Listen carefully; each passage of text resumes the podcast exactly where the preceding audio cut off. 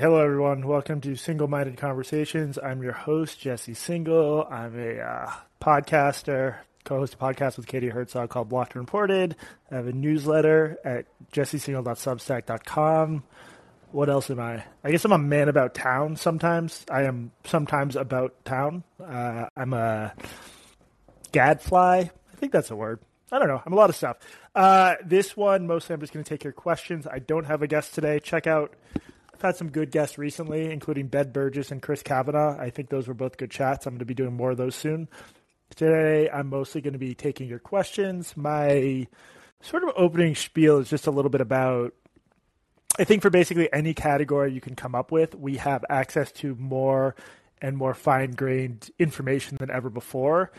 And I think that's particularly weird when it comes to war because I just find myself like doom scrolling and watching CNN, and there's this real cruelty to human nature where like obviously everything I describe, I'm not I'm not in Ukraine. We should have some perspective. But as a consumer of it, I'm like drawn to all these genuinely inspiring stories of the Ukrainians holding up under fire and destroying Russian tanks and it's just it's probably a doomed effort in the long run and thousands of people are dying and I just feel I don't have the words for it. I feel weird about the way my attention is yoked back and forth to all these like it's like a spectator sport. It's like watching your team playing a much better team and, and latching on to the fact that they're like up after the first quarter. It just it feels weird and maybe I don't know, just helpless. Someone's in the queue with the uh, the handle during Pride, which is sort of a catchphrase from our show. I have some more to say about this, but the queue's already filling up, so I'll just start taking calls. It's Friday. There's no rules. Travis, what's up? Travis, unmute yourself, sir. All right, Travis. When you come, I'm going to kick you out to take Pongo too. But when you jump back in the queue, I'll bump you to the front. Pongo 2, not to be confused with Pongos 1 through 5. What's up? Yeah, hi.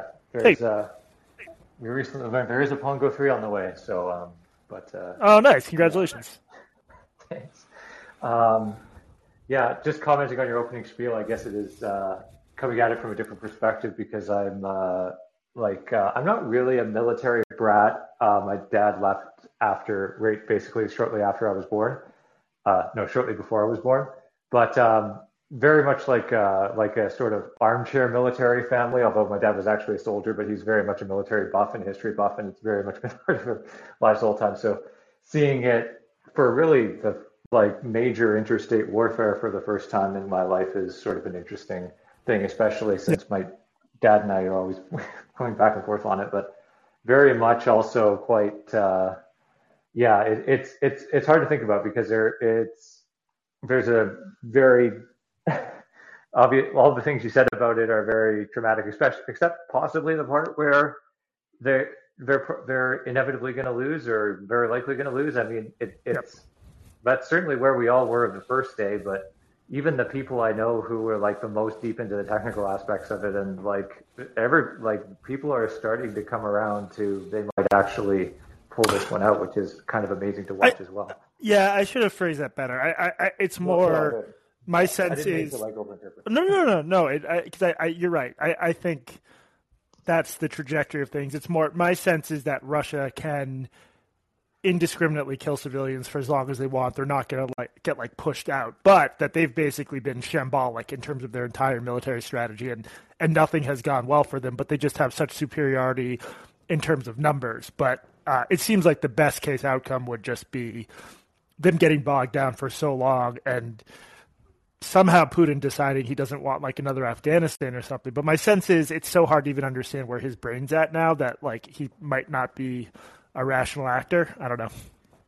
Yeah, well, uh, didn't yeah, that wasn't what I came to talk about. I actually sort of related, but uh, maybe more in your wheelhouse. And um, I sort of want to preface by saying I don't want to do the thing where everybody's like, this new event justifies all my priors. But, Every new um, event justifies my priors. Oh, okay.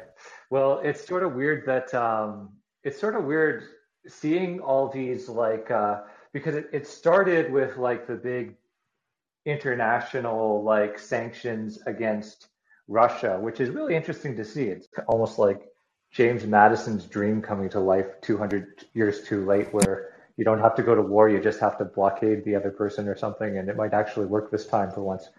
But um, yeah, but now we're having all this wave of like private cancellations of people just for being Russian. um, which is really absurd and kind of disgusting to look at. Although it doesn't seem to be doing like, I mean, I haven't seen much evidence of like actual like God forbid like actual like hate crimes or anything like that. What we're seeing is either people being like disinvited from things because they're actually like Russian athletes or something, or people like canceling stuff like the Cardiff Philharmonic canceling uh, Tchaikovsky. that was uh, pretty crazy. probably. Yeah. That was yeah. Um, it's like I and it's funny because I actually wanted to ask you about this for like your perspective on it because not necessarily because it's like this you know internet bullshit is your thing, but um, because I'm I'm a little I'm too young to remember the actual. Well, I was I was born basically right after the end of the Cold War, and um, I, I I was pretty young when the actual when 9/11 happened, and also I'm in Canada where we were less I, I get the sense that like the panic about it and like the fervor about it, although it was there, it was less extreme. So I know there were like people being paranoid about like Muslims in both the U.S. and Canada and everywhere, and there was also like the freedom fries thing. But I, I, I almost get the sense the only thing that really pa- parallels this to me is like right after George Floyd, where everybody was looking to like preemptively cancel things that might be vaguely associated, like eh, like yeah. Like, I mean, defund the police is the obvious thing. It's like one bad cop did something and now destroy everything with police and anything remotely. Re- well, and there, were, there was this sort of moral panic within communities of like looking for people who had the wrong opinions on these stuff, just like a more general right. social canceling panic. people because they weren't censorious enough or weren't objective. Yeah. I, I, and yeah. Yeah the sense I'm getting here is that all the people who lived through that, all the like uh, middle management people who were sort of the instruments of that, who were the recipients of pressure to cancel people and then did, are trying to like get ahead of the curve now and just start canceling people because they're getting the sense that that's the zeitgeist now. I, I, I should say that like I don't think that like Hannah Nicole Jones or whatever would ever have like advocated for this. I think that I think what we're we're probably in for like years of the the the people the Isaac Baileys and whatever of the world saying how oh well all the people who were against cancel culture weren't against it when they canceled the Russians, but uh, yeah, you know, the Harper's Letter discourse over again. But I kind of get the sense that what's happening is this this uh, we've created this setting where cancellation is the thing you do, and all the midwits and stuff who are who are afraid they'll, they'll be the last ones on the line or something are trying to get ahead of it by doing it to what appears to be the enemy du jour and they're just really bad at it. Yeah. Um, well, thank you for the call. Um, I I think Travis, I'm going to bump you to the front and just mute you to get started, so we can have you come on next. Um, just unmute yourself, and I'll I'll unmute you when I get to you. Um, I I'm not sure I'm seeing a lot of people support. I, whenever I see one of these like Russian cancellations pop up, everyone seems to be against it. I think like the Tchaikovsky thing, I saw almost no one supporting the YouTube thing where they're sort of cutting off funds to individual YouTubers, my understanding is that in some cases they don't really have a choice other than sanctions. So I'm I'm not sure I agree that like the people eager to cancel everyone over being allegedly racist are jumping on this cancel bandwagon. I'm actually seeing a pretty united front against like canceling musicians and academics and stuff, but I'm definitely open to hearing people tell me I'm um, wrong about this. We have a very big queue, so let's keep it going. Travis, what's up? Travis, speak to me. Sorry, uh, can you hear me now? I can. Okay, so uh, I was reading the the Twitter discussion that you got in today about uh, gender stuff, um, and uh, I saw you imply uh, in this Twitter discussion that gender uh, can't be objective um, and it can't be subjective um, which is fine. I agree with both of them. I'm not. I'm not sure. Can it not be a? Yeah, I mean, I get. I, th- well, this is well, like a. There's no. There's no like necessary and sufficient conditions.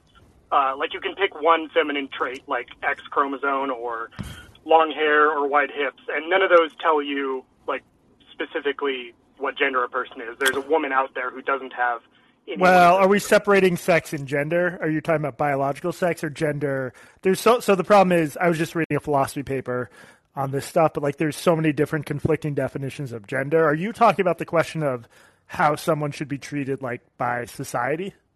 Yeah, yeah, social okay. social gender. Sure. Yeah. So so it's not objective and I I saw you in the thread also imply that it, it's not subjective. Like it would be weird if, uh, you know, you only knew someone's gender by asking Yeah. them. Um, like that would that would be a problematic situation. But I, I've also heard you on the podcast uh, with Katie uh, sort of sneer at the idea that gender has anything to do to do with stereotypes. Um, and so my question is like, if it's not objective and it's not subjective and it has nothing to do with stereotypes, Yeah. then what what is it? Sure. Right. So this is this is a normative question about how we should treat people, and I would argue, um, in the most sort of interesting or fraught or controversial cases, you would treat them in different ways in different settings. So, um, ugh, I'm blanking on her name. What's the name of the UPenn swimmer? Le- Lead Thomas, Liam Thomas, Lead. Yeah, I don't, I don't know either. I really, my brain is not working. But Thomas, she, if you don't think she should compete with the women, you could come to a conclusion like this is someone who we should treat as a woman because that's her preference and she identifies as a woman in every situation, except there's going to be a few situations where we think biological sex is more important, such as in a competitive swimming situation. So to me, that doesn't really leave us with a clear answer like what what is she full stop i would say i see it more like the more interesting useful thing like how should she be treated because i actually think the vast majority of people i think there are very few people who just think it, it should only be biology and that we should always defer to that like even Yeah. like ardent gender crit even ben shapiro if he's sitting next to a fully transitioned trans woman I think he uses she pronouns, and he's like, "Yeah, we'll accept you as a she for most purposes." But does, is that what you were asking about? Well, I guess I'm just confused at like how you think you get to uh, the conclusion that someone is a particular gender without using stereotypes. Um, because I think, gen- to me, the most useful definition of gender is like the stuff we build atop sex. So if I point to someone and I say that man over there, I, I think at root what I'm saying is I think they have like male anatomy and male physiology. Uh, that's not it's not polite to talk about, and that doesn't come up that much. But whenever I've tried to like read about more quote unquote sophisticated accounts of gender, they they get really weird. So if I point to that guy over there and I think it's a man. And he switches his stereotypical behavior to something very feminine. I wouldn't then say his gender is female. I'd say that's a man acting in a stereotypically effeminate way. Does that make sense? Yeah, but like if you point to like Buck Angel Yeah. and you like you you know exactly what's going on with Buck Angel, but you still you know that Buck, Ang- Buck Angel is a man in like every conceivable social situation. Yeah. And you you come to that conclusion based on the stereotypes that Buck Angel is signaling. I think if Buck Angel looked the way Buck Angel looked, but wore a dress, he would come across as a male in a dress, right? Yeah.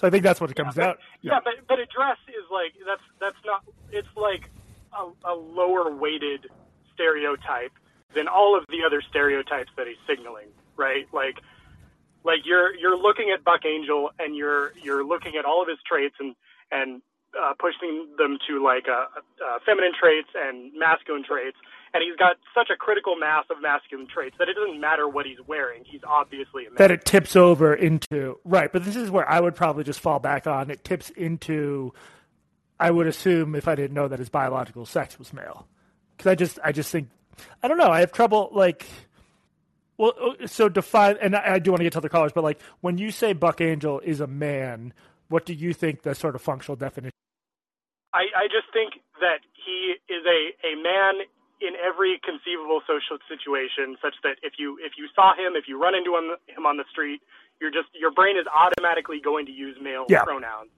To But I think, but I think in terms of that sort of hardwired response, I think you're what you're latching on to has more to do with biological sex, and in this case, it's someone who's like been exposed to a lot of um, male hormones and, and had quite some surgery. So I don't you think that that sort of collapses into sex? Uh, yeah, but like I I know that Buck Angel was born a biological Right. female, and yet I still like my in my brain, like I put him in in the male category. Yeah, yeah, but I'm just saying. I, th- I think the reason you do that is for and the reason why it's so hard to to unsee that is probably for hardwired biological reasons more than social ones, although the two interact in complicated ways.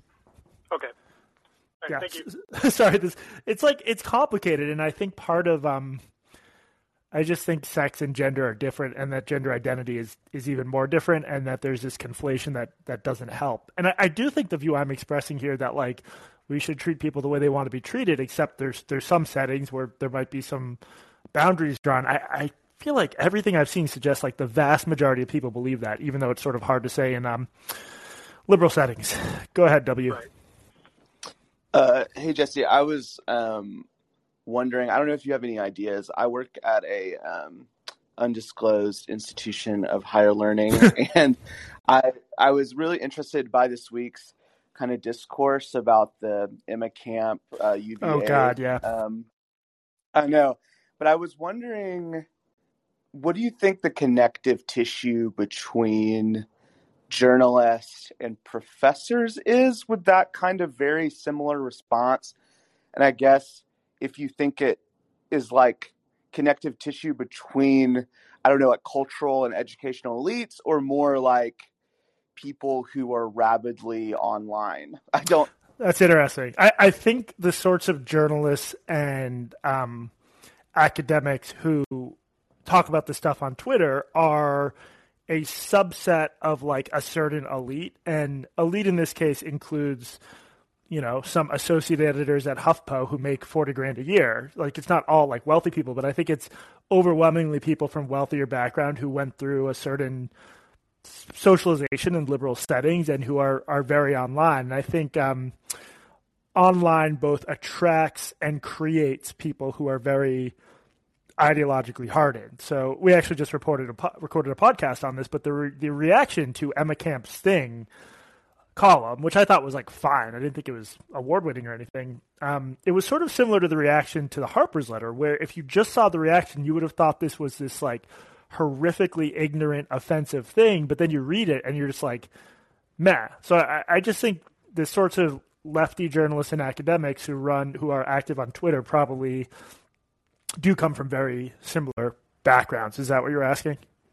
Yeah, I think so. And I think it's just interesting, like their commitment to just dismissing patently true. It, it comes across as so crazy. It, because I think right. to outsiders, like I work, you know, like I work in higher ed on the student services side, and I have so many interactions with students who self censor, like self censor absolutely all the time. Um, and I I think I saw I was like Wesley Yang or something was just talking about, or someone was talking about in New York the political politicization of like youth and like the cultural revolution, like really over the top activism is like, you know, shutting down.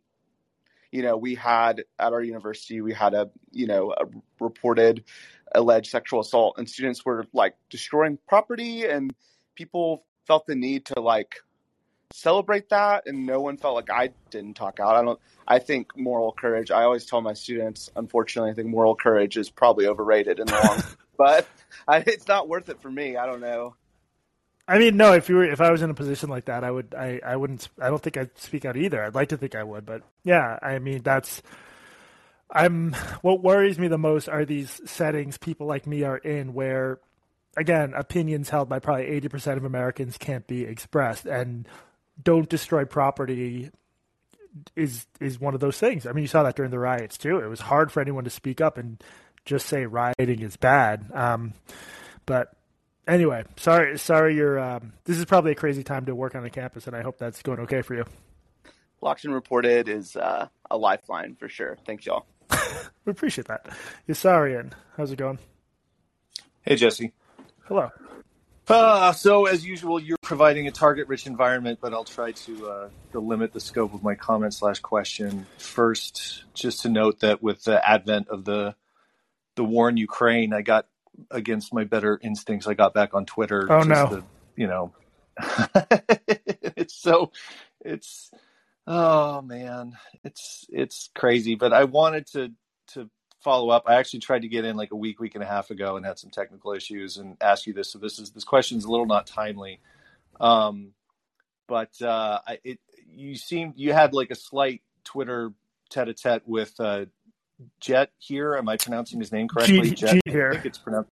I think yeah, it's G. I thought I heard. I thought I heard, heard somewhere it was pronounced Jet, but I don't mean to mispronounce the gentleman's name. And I'm not. I'm genuinely. This is not a bad faith question. I'm not asking you to pile on. I mean, I've seen his takes now for a while, and I think he was on. I think I saw him interviewed on a on a documentary about William Randolph Hearst, and I. What is this guy's? What I, I feel like I have a pretty good understanding of a lot of the Twitter players and and background of the various journalists and stuff who but i can't like what again this is this question is good faith. What is the the steelman version of what he is insightful about? What what does he bring to the discourse? And I, again i'm really not yeah no i mean i, I don't want to pile on either. My my i think he he's written like a lot of stuff about history about the 20th century history cultural history that could be why um, he was on a documentary about hearst i um I can just speak to my experience with him. He he annoys me because I just think he's like a nudge on Twitter in a way that sort of isn't interesting. Um, where he'll just like like he's basically repeatedly told me he thinks my priorities are out of whack, and I'm I can't imagine any situation in which if I thought another journalist's priorities are out of whack, I would feel the need to tell them that over and over and over on Twitter. I think he one time said something like he was disappointed in me, and I at least I had the satisfaction of saying thanks, Dad, and getting like 500 likes for that because uh, it really did come across as like lecturing a kid. And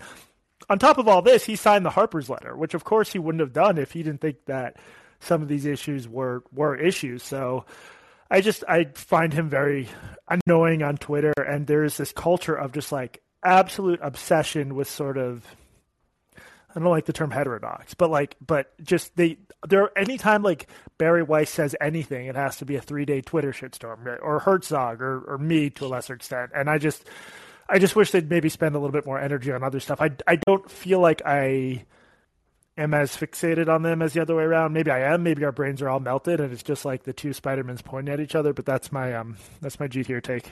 No, I, I appreciate that, and that's that's consistent. Again, I mean that is consistent with my impression, where it's just like what what you're yeah nuge is a good way of phrasing it i think. Like you're you're throwing out these sort of like tut tut type of of critiques without any yeah i just feel like go go do so go do something else. Like maybe we just disagree about this stuff and i i i'm not yeah. Anyway i um that's a good question. Really set me off uh j, j mile what's up? Don't ask me to just talk shit about someone please. It's a bad habit for me. Oh man well, never mind, Um, I don't know. I I was wondering why is it so hard for everyone for people to admit they're wrong?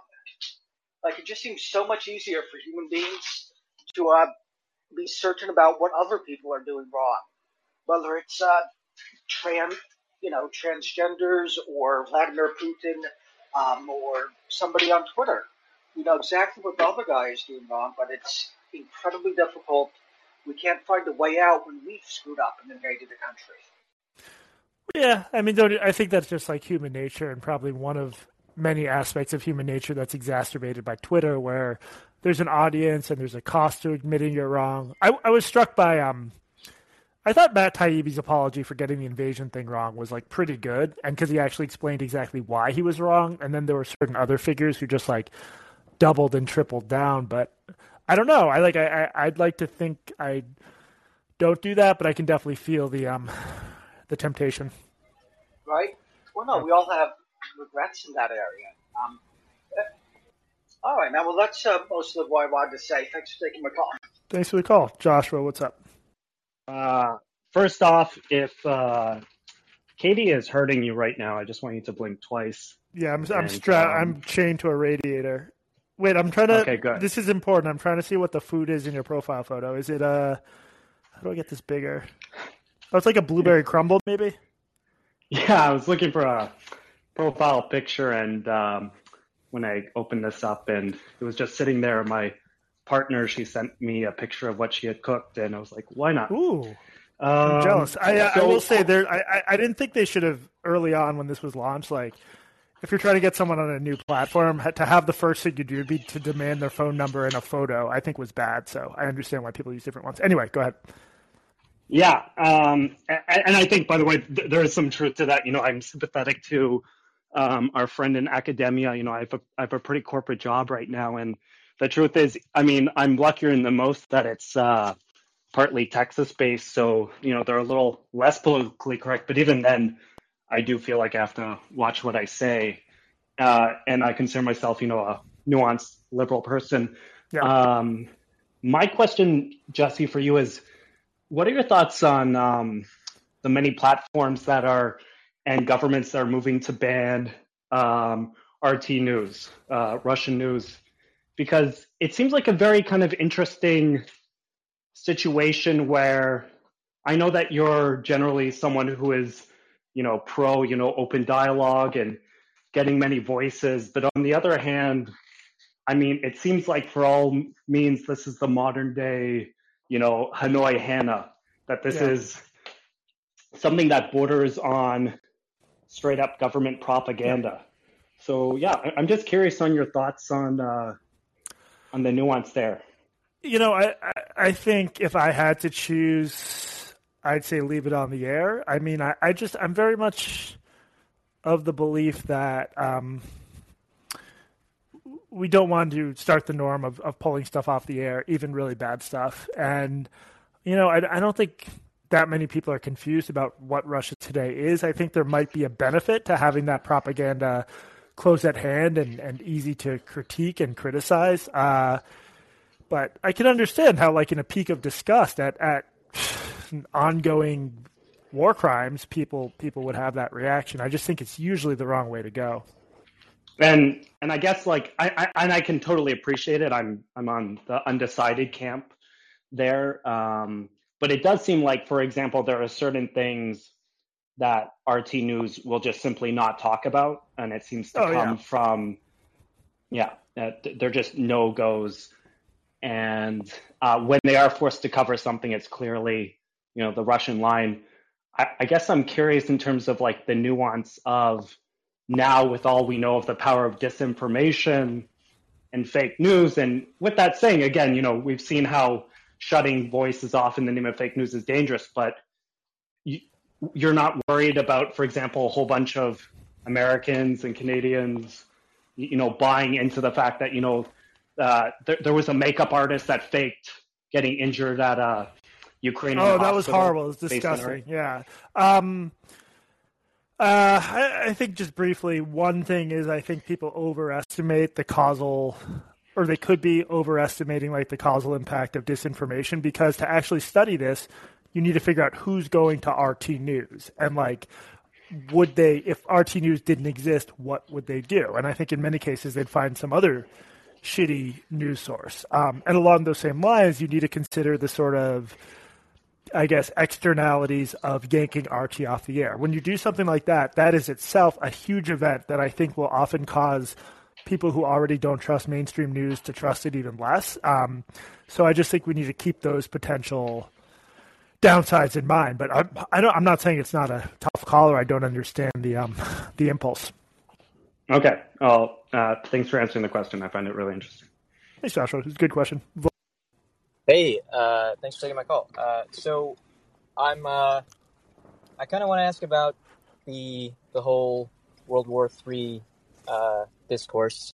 Um, I called in a little late. I'm not sure if this was already covered uh, in the same call, but uh, I just have been trying to. So my my prior and my bias is is to be uh, very uh, just straight consequentialist with with this sort of thing and uh, avoid the risk of nuclear war at all costs, even at very high costs, uh, just because of my consequential nature. Uh, and I've been trying to really uh, hear the best and read the best arguments um, for intervention um, and even like modest, limited interventions and try to understand what you know what the argument space there is like. And after a few weeks of this, um, I'm just really unconvinced um, and I wanted to know what your thoughts were on kind of the the basic trade off logic. You know, I, I, I, find my my basic conclusion, um, you know, is fairly unchanged from from going into this exploratory uh, digging. It's basically uh, you know a one percent chance of a nuclear exchange, uh, even for one city, even if it doesn't escalate to World War III. Uh, if, if one city uh, is bombed, uh, for almost any city and almost any yield weapon you could be talking about, is Yeah. already not worth it when when talking about uh, some of the worst civilian outcomes possible in Ukraine. Um, I just don't see how everyone else's moral reasoning is working who disagrees with this. I, I haven't seen, you know, moral reasoning even really happening. It's really more like moral assertions, like it would somehow be just morally unacceptable uh, for like Zelensky to be assassinated. Like that would be a bright line. It would be morally unacceptable for 100,000 civilians in Ukraine uh, uh, to be killed as a result of the war, which are like tragic. Like even just Zelensky being killed, bad. 100,000 or even 500,000 deaths uh, of Ukrainians. Yeah, no, I, I get what you're saying, and I, I mean, I agree with you. If we want to, I think the steelman of the other argument would simply be someone claiming that we are overestimating the possibility of um, Putin like really exacerbating, uh, escalating things by using like tactical nukes, for example, on NATO or U.S. forces. I I don't think we can actually predict that with any accuracy, which is why I'm against um, further intervention. I, I also think like it depends a little bit on what sort of intervention. Where like I heard the possibility of um, I guess this was on like Bari Weiss's podcast, but like if if six months from now Kiev is under siege and is totally encircled, and people are dying of starvation. And the U.S. says we're going to send in uh, an airlift of food escorted by U.S. fighter jets and dare Russia to shoot us down. To me, something like that, where you're really putting the pressure on Russia to prevent a humanitarian mission, is probably lower risk than like instituting a full blown no fly zone where you have to take out their military capabilities. But I'm basically with you. I just where I feel the pull of hating to watch civilians die, especially being killed by a military that is far from the most powerful military on the planet. And I think we could end it pretty quickly in a strict military sense if, if we were unleashed. But it just it seems like there's a high enough risk of it um, escalating that, that that doesn't.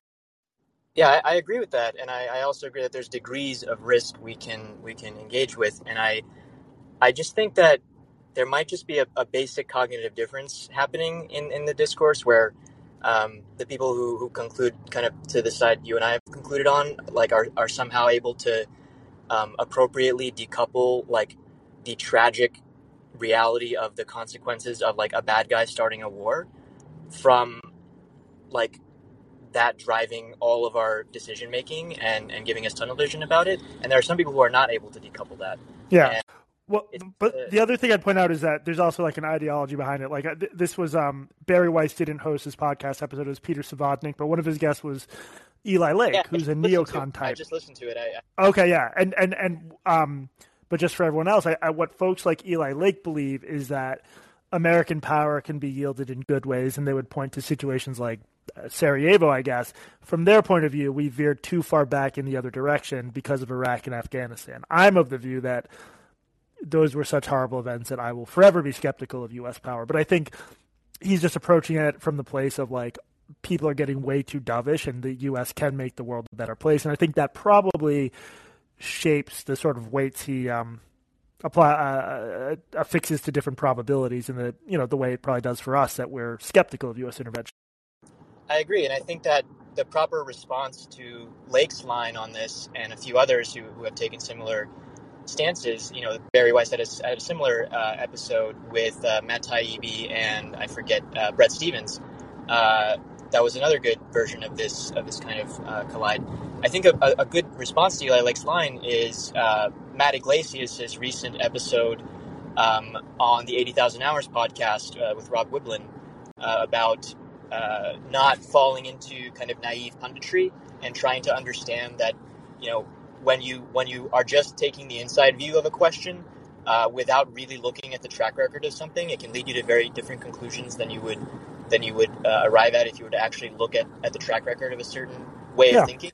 And I just uh, I, yeah I would recommend that episode. I'm uh, going to check that out. That sounds up my alley. yeah, thanks for taking this question. It's just it's kind of it's deranging, kind of to to really think through, you know, uh, some of this some of this stuff, uh, and it's dissatisfying to be very unconvinced when you're trying to be convinced. Yeah, But but I think in a situation like this, it's a good sign if you're unconvinced because the world is a complicated and frequently uh, shitty place. So I appreciate the call. I'm going to take Caleb, Patrick, and then Blood. Blood is a great name. I think he's he or she or they is a first time caller. And then after that, I'm going to have to go. So if you're in the queue and you're not Caleb, Patrick, or Blood, I'm probably not going to be able to get to you. Apologies. Caleb, what's up? Very full queue today, which is good, but means I can't always get to everyone. Caleb, can you hear me? Uh, I can hear you. Can you hear me? I. You want to unmute yourself? There you go. Yes, there we go. Yep. Um, so I'm calling from Melbourne, Australia, and something I've been reflecting on quite a lot lately is the amount of attention that I've been paying to a lot of US politics. Many of the, or most of the podcasts I listen to come from America, and a lot of the issues that I'm paying attention to aren't even just the you know ones that necessarily affect the world internationally. It's a lot of domestic politics, things like, you know, this don't say gay bill, there, uh, don't say gay bill in Florida and stuff like that. And I was wondering how you, as an American, respond to having an international audience and um, perhaps the attention that is paid to US issues abroad. Do you think that it makes sense for somebody who is an American to be paying that much attention to it, or do you think that you know people should be paying perhaps more attention just to what's just to what's going on uh, close to them? Yeah, I mean, I think it's hard to say, right? Because I, I was born in and grew up in uh, one of the most powerful countries ever, and I think it's understandable if you're from anywhere else, you're probably keeping a close eye on what's going on over here.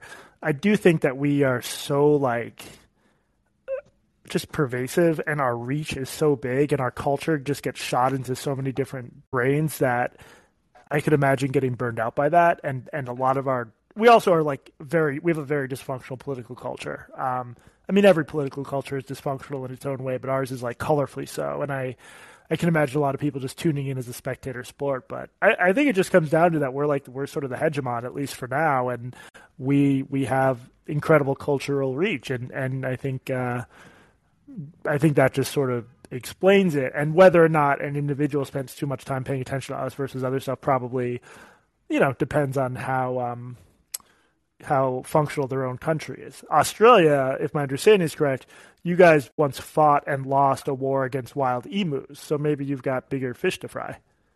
Yeah, probably. Although I guess that was like 80 or 90 years ago. I just always love that fact.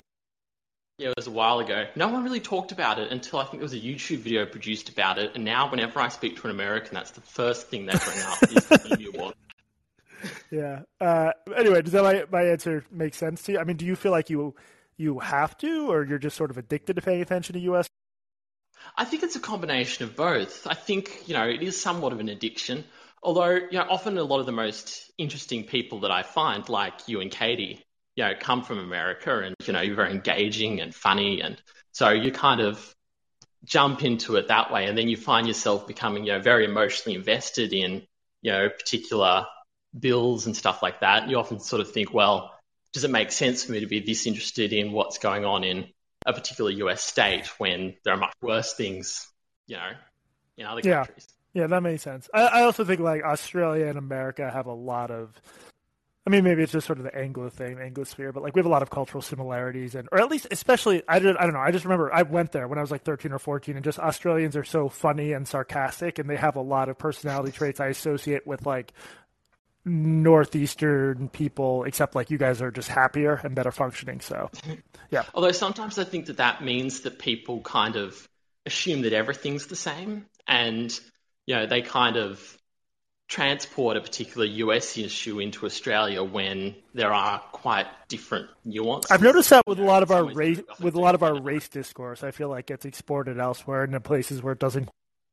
Absolutely. Yeah. I think that, you know, Australia absolutely has its own issues, but I think they do take a different form. And sometimes I think that gets kind of missed when people just want to kind of jump on the bandwagon of whatever US influence or whatever they really like. Yeah. Thanks for the call, Caleb. I uh, I welcome no all my. Aussie listeners and callers. Patrick, what is up? Uh, woof woof, Jesse. Happy Woof woof. Friday. Thank you. Uh, uh, so I Hey, I'm having a lot of trouble hearing you. You got you got to put the mic closer to your mouth or, or turn off speaker or something. Uh, Patrick. No, it's just way too. Uh, try one more time. Is there any way to make it louder? I know you've waited a while. I don't want to lose you. Uh, Patrick, yeah. Uh, Patrick, if you jump back in the queue, I'll take one more crack at it when you get back. Blood Knight. Sorry, not Blood. Blood Knight. I apologize. Don't kill me. Blood Knight, you got to unmute yourself, my friend. Well, it is your lucky day, Mateo. You hung around and good stuff happened. What's up? Every day is my lucky day, and I appreciate it as that because every day, every day, Jesse, is the first day of what? What The is rest the of your life. of? The rest of our lives. That's right. I got a good doomsday scenario for you, okay? And I want your reaction on it. Very excited. Uh, so uh, Putin, uh, while doing all his fist shaking, right when he uh, invaded, uh, got a sort of lukewarm statement of support from Israel towards Ukraine. This enraged Putin, and mere moments later, within like within the hour, his uh, his thugs, his dogs, his Peskovs and Zakharovas and whatnot responded saying, "Hey, by the way." Golan Heights is still illegal, and we have not forgot about that, and we're going to circle back to it. So here's my question to you in terms of a scenario. Let's say Putin is genuinely crazy. He's getting crazier. A month from now, he declares victory because he's used a bunch of thermobarics on Kiev and occupies Kiev, even though he doesn't really occupy the country in a meaningful way because he's still losing generals every week or so. So he's angrier and crazier than ever, but he decides to say, you know what? I'm still Vova Putin. I'm the hero of the global south now. No one has ever stood up to the West like I have. And uh, for my final act or my next act, as I go crazier, I'm going to follow up on what I mentioned on February 25th or so. And I'm going to launch a cruise missile into Dimona, which will not be defended by Iron Dome because Iron Dome defends civilians. I'm going to nuke that structure, not nuke it, a, use a cruise missile right into Dimona. And then I'm going to sit back and laugh while Israel explains to the world that it was not a nuclear reactor that was hit because they have no nuclear program. And then I'm going to say, you have a week to peacefully give up Golan Heights. And if you don't, I'm going to take it. What happens? What do you wow. think? What do you think they what, what do I think happens? Uh, this I think this is where we get into undeniably World War III territory. well, why? Why? Why is it World War III? Because everything I mentioned there is actually the same way that Putin said, I'm going to denazify Ukraine. And everyone's like, uh, okay. He could very much say, hey, look, I just denuclearized the Middle East. Right. By Dimona. He, that could happen very easily. Um, I think if, if Putin attacked Israel, wouldn't that immediately draw in many other people, including the U.S.? Well, I'm asking you, what, do you- what do you think? I, I'm not. I, I feel unqualified to answer this, but I feel like any attack on Israel, um, they are our closest ally, and especially an attack at the end of Russia's invasion of Ukraine would uh, there would be a very big response, and, and things would go south very quickly Well, let's say world. let's say he isn't Doctor Evil with the cruise missile into the nuclear weapons program, which does not exist and never has existed. Let's say he just says, "Give me Golan back. You have a week to think about it." What do you think happens? If Putin says, "Give the Golan Heights back," Yes. to Syria, uh, no, I mean Israel wouldn't do it because they know they have the backing of the U.S. Really, even if the world really sees the whole Genie Energy deal and how that went down and where Jared Kushner was in the whole thing, you really think that they'll stand their ground and not give it back? in this scenario, if I had to guess, yeah. But again, I'm I'm underqualified in terms of my um, lack of foreign policy chops. Okay. Well, I just wanted to give you some. You should write that up. I would re- I would read the shit out of that as like a short story, alternate alternate near future. Yeah, you know, it's not as alternate as it seems, which is why I, I bring it up because he really did say, and you know, the U.S. was the only country to recognize that map change, a Right. map change that was not that unlike Saddam's invasion of Kuwait on paper. Yeah, write it up. And thank you for the call. okay, I will be on the car for you in my mind, Jesse. Have a Appreciate great it. weekend. Thanks for taking You the call. Bye. Patrick, do not ask me any questions that rely on me knowing about geopolitics, please. Oh, I will not. Um, actually, I had questions about you because you're in the biz. So I had one or two topics I could ask you about since you're a busy man with many cheese boats to eat. Mhm. Uh, I'll let you choose which one you'd rather handle. Would you rather talk movies or law? Oh Jesus. Uh, I guess movies. Okay, so um, you were tweeting yesterday about the kind of hubbub that's been going around with the CinemaBlend type thing, and generally, uh, so I thanks to you, I was able to actually read the kind of original review. My takeaway from it was that it was pretty much like this isn't for me, but someone will like it, which I didn't find terribly offensive, but I guess a lot of people did. I, I would just My- so people know what we're talking about. It, it was a review that basically said that this new Pixar movie there was like one or two paragraphs saying that it focused too much on the uh, pubescent female protagonist status as like an Asian girl in an Asian community in Toronto, and that he thought that wouldn't be relatable to other people, which I thought was like sort of reasonable, but he sort of shot himself in the foot by not give it like at least give some examples. Um, and obviously the hysterical outrage was disproportionate, but you know I could understand why it came across as a little tone deaf. Anyway, Well, I, I would quibble with that a little bit. My reading of it was like he, he wasn't saying. I don't think he was saying because it was about Asian girls, it's not entirely unacceptable. I just think it was more because it's a very specific kind of community. It might apply to more people like within that community than as opposed to outsiders. Which I think you can make a point that outsiders don't have to be in a community in order to be interested in them.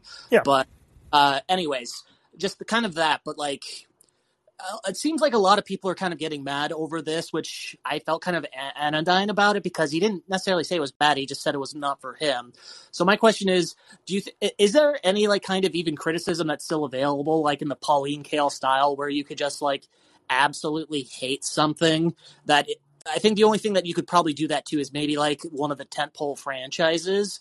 Uh, but just like have a kind of thing of where you just don't like it or have any kind of style.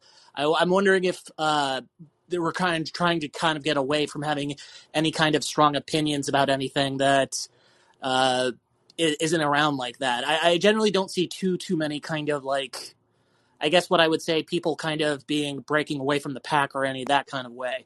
Not necessarily that a person saying a children's movie isn't for them is anything kind of radical, but I just don't know if and if there's someone out there who you think is a good example, I would like to know of kind of like basically kind of breaking away from like uh, the pack in terms of writing about like television or movies along that kind of line.